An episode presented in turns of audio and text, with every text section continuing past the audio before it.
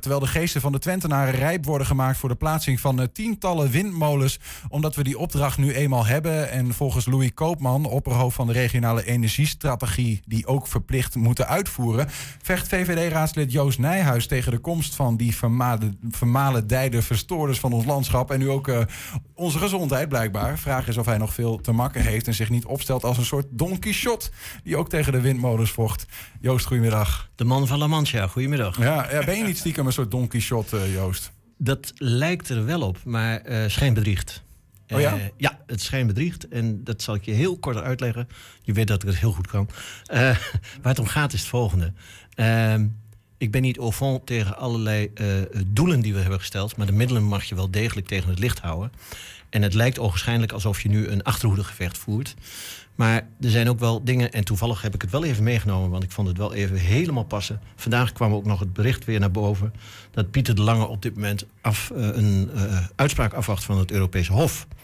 En dat heeft te maken met datgene wat ik ook al zo lang bepleit, namelijk dat de regelgeving nog stamt uit de tijd dat de molens ongeveer 75 meter hoog waren en niet 275 meter hoog. En dat is een flinke verandering in zicht, maar ook voor andere ja, zaken? Ja, vooral het, het geluid. Want uh, ik weet niet of jij bij een uh, woeste dag, zoals vandaag bijvoorbeeld, uh, aan de kust wel eens bij een windmolen hebt gestaan. Dan heb je echt alleen maar dat woef, woef, woef. Ja, ik hoor dat dus al dat dat zo is. Maar de enige keren dat ik windmolens zie, is vaak als ik in een auto zit. En dan hoor ik dat dus niet. Nee, maar je zult er maar bij wonen. Dan, ja. word, je, dan word je niet echt vrolijk van. Ja. En het frappante is dat ultrasonore geluiden veel verder dragen dan wij normaal zeg maar bewust waarnemen. Maar je ziet dus wel dat slaapstoornissen, noem maar op, daarvan een gevolg zijn. En uh, ik vind het een belangrijk uh, item om in ieder geval uit te sluiten dat het de volksgezondheid kan schaden. Want uiteindelijk zal. Kijk, de, de strijd die we in Nederland op dit moment hebben, niemand benoemt het, maar het is keihard zo. De bouw, de landbouw, de energieomgeving, uh, de recreatiesector. Uh, iedereen vecht om dat metertje land. Dat is gewoon een feit. Daar komen we niet omheen. Mm -hmm. dus, iedereen, dus aan het eind van de rit hebben we twee bladzijden: criteria en prioriteiten. En als je dan gaat kijken of de volksgezondheid misschien uh, ondergeschikt wordt gemaakt aan een duurzaamheidsagenda, dan word ik zenuwachtig. En je weet, je kent me, het gaat mij niet dat wij niet de akkoorden van Parijs niet willen naleven. Maar ik vind wel dat we sommige middelen aan de kaak moeten stellen. Is het zo veilig? Is het zo goed? Ik bedoel, ik hoor tegenstanders van uh, diepe geothermie ook zeggen... ja, maar het is niet veilig. Onzin, kun je ook, uit, kun je ook verklaren, moet je ook bewijzen. Mm -hmm. Maar hetzelfde geldt hiervoor natuurlijk. Ja. Is het veilig?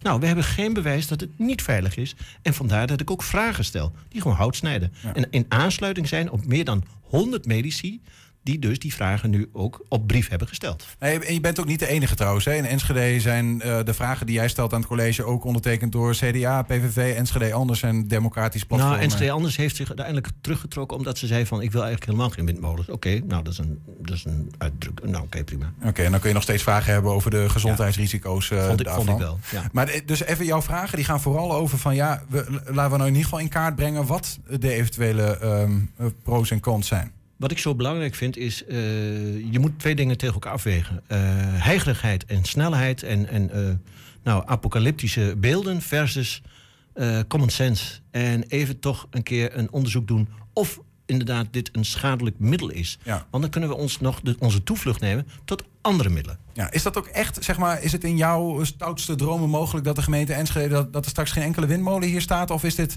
ook voor je gevoel wel een beetje vechten tegen de bierkaai? Nou, het grappige is, dat zei ik net nog tegen jouw collega Henk. Um, in, in 2017, nee, sorry, uh, ja, 2017 was ik degene bij een heftige raadsvergadering. Dat heeft ons, denk ik, als VVD nog een zetel gekost.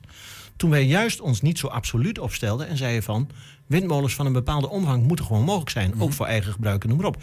Daarmee heb ik ook bewezen dat wij als partij, en ook ikzelf, niet opvallend tegen het verhaal windmolen is, maar wel de buitenproportionaliteit en de uh, ernstige zaken die dat ten gevolge kan hebben. Ja. Ja. Um, het, toch is er wel, want dat, dat is de hele tijd het, het, het, um, het, dubbele aan dit verhaal. Er is ook een opdracht. En uh, hè, Nederland moet iets met zon en wind. En de regionale energiestrategie zet daar ook ja. op in. Nou, dus we worden straks gewoon gevraagd, ja, uh, regel het maar. Het mag als bekend worden verondersteld dat ik daarmee inderdaad dat is wel een beetje Don Quixote in de zin van... ik stel me enorm te weer tegen het feit dat wij in de regionale energiestrategie... alleen maar mogen kiezen uit wind of zon. Terwijl er inmiddels al veel andere zaken zijn die we ook kunnen inzetten, die veel minder ook NIMBY-effecten, dus not in my backyard effecten hebben.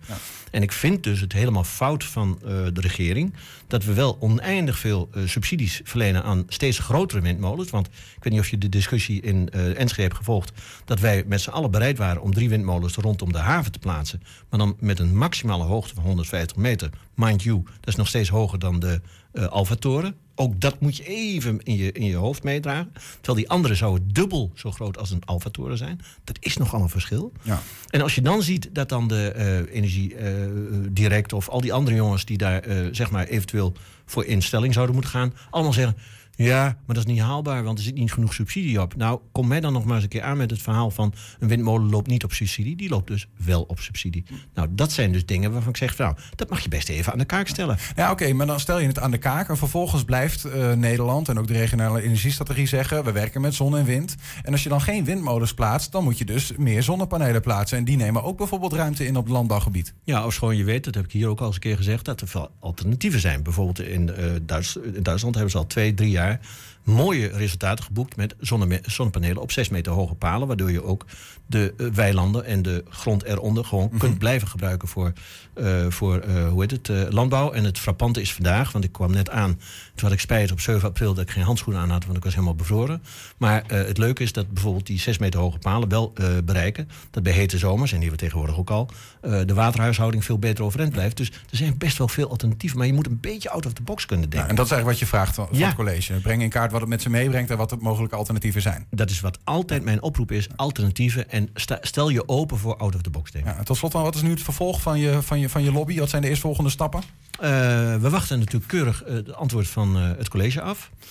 Um, en ondertussen ben ik natuurlijk ongelooflijk benieuwd wat het Europees Hof gaat zeggen. Want zoals jij net zei, van onomkeerbaar, ja, maar we zijn wel een Europees land. Dus stel dat het Europees Hof tot uitspraken komt, dan zou de wereld. Die uitspraken gaan over? Die gaan dus over uh, de wetmatigheid, windmolens in strijd met Europees recht. Ja. Het zou zelfs kunnen zijn dat windmolens die al geplaatst zijn, door het uh, uh, Europees Hof onwettelijk worden verklaard. En dan krijgen we hele bijzondere tijden. Het gaat over de gezondheidsrisico's die ze ja. meebrengen. Ja. ja. in ieder geval de, de, de, de, um, de criteria die gesteld worden. En dus daarmee ook weer de gezondheid die daar aan gekoppeld mag zijn. Joost, dankjewel voor je uitleg en uh, succes. En we zien je de volgende keer weer. Als Graag gedaan, de volgende stap in, dit, uh, in deze strijd uh, zich aandient. Te allen tijden bereid om als man van La Mancha terug te keren. Kijk.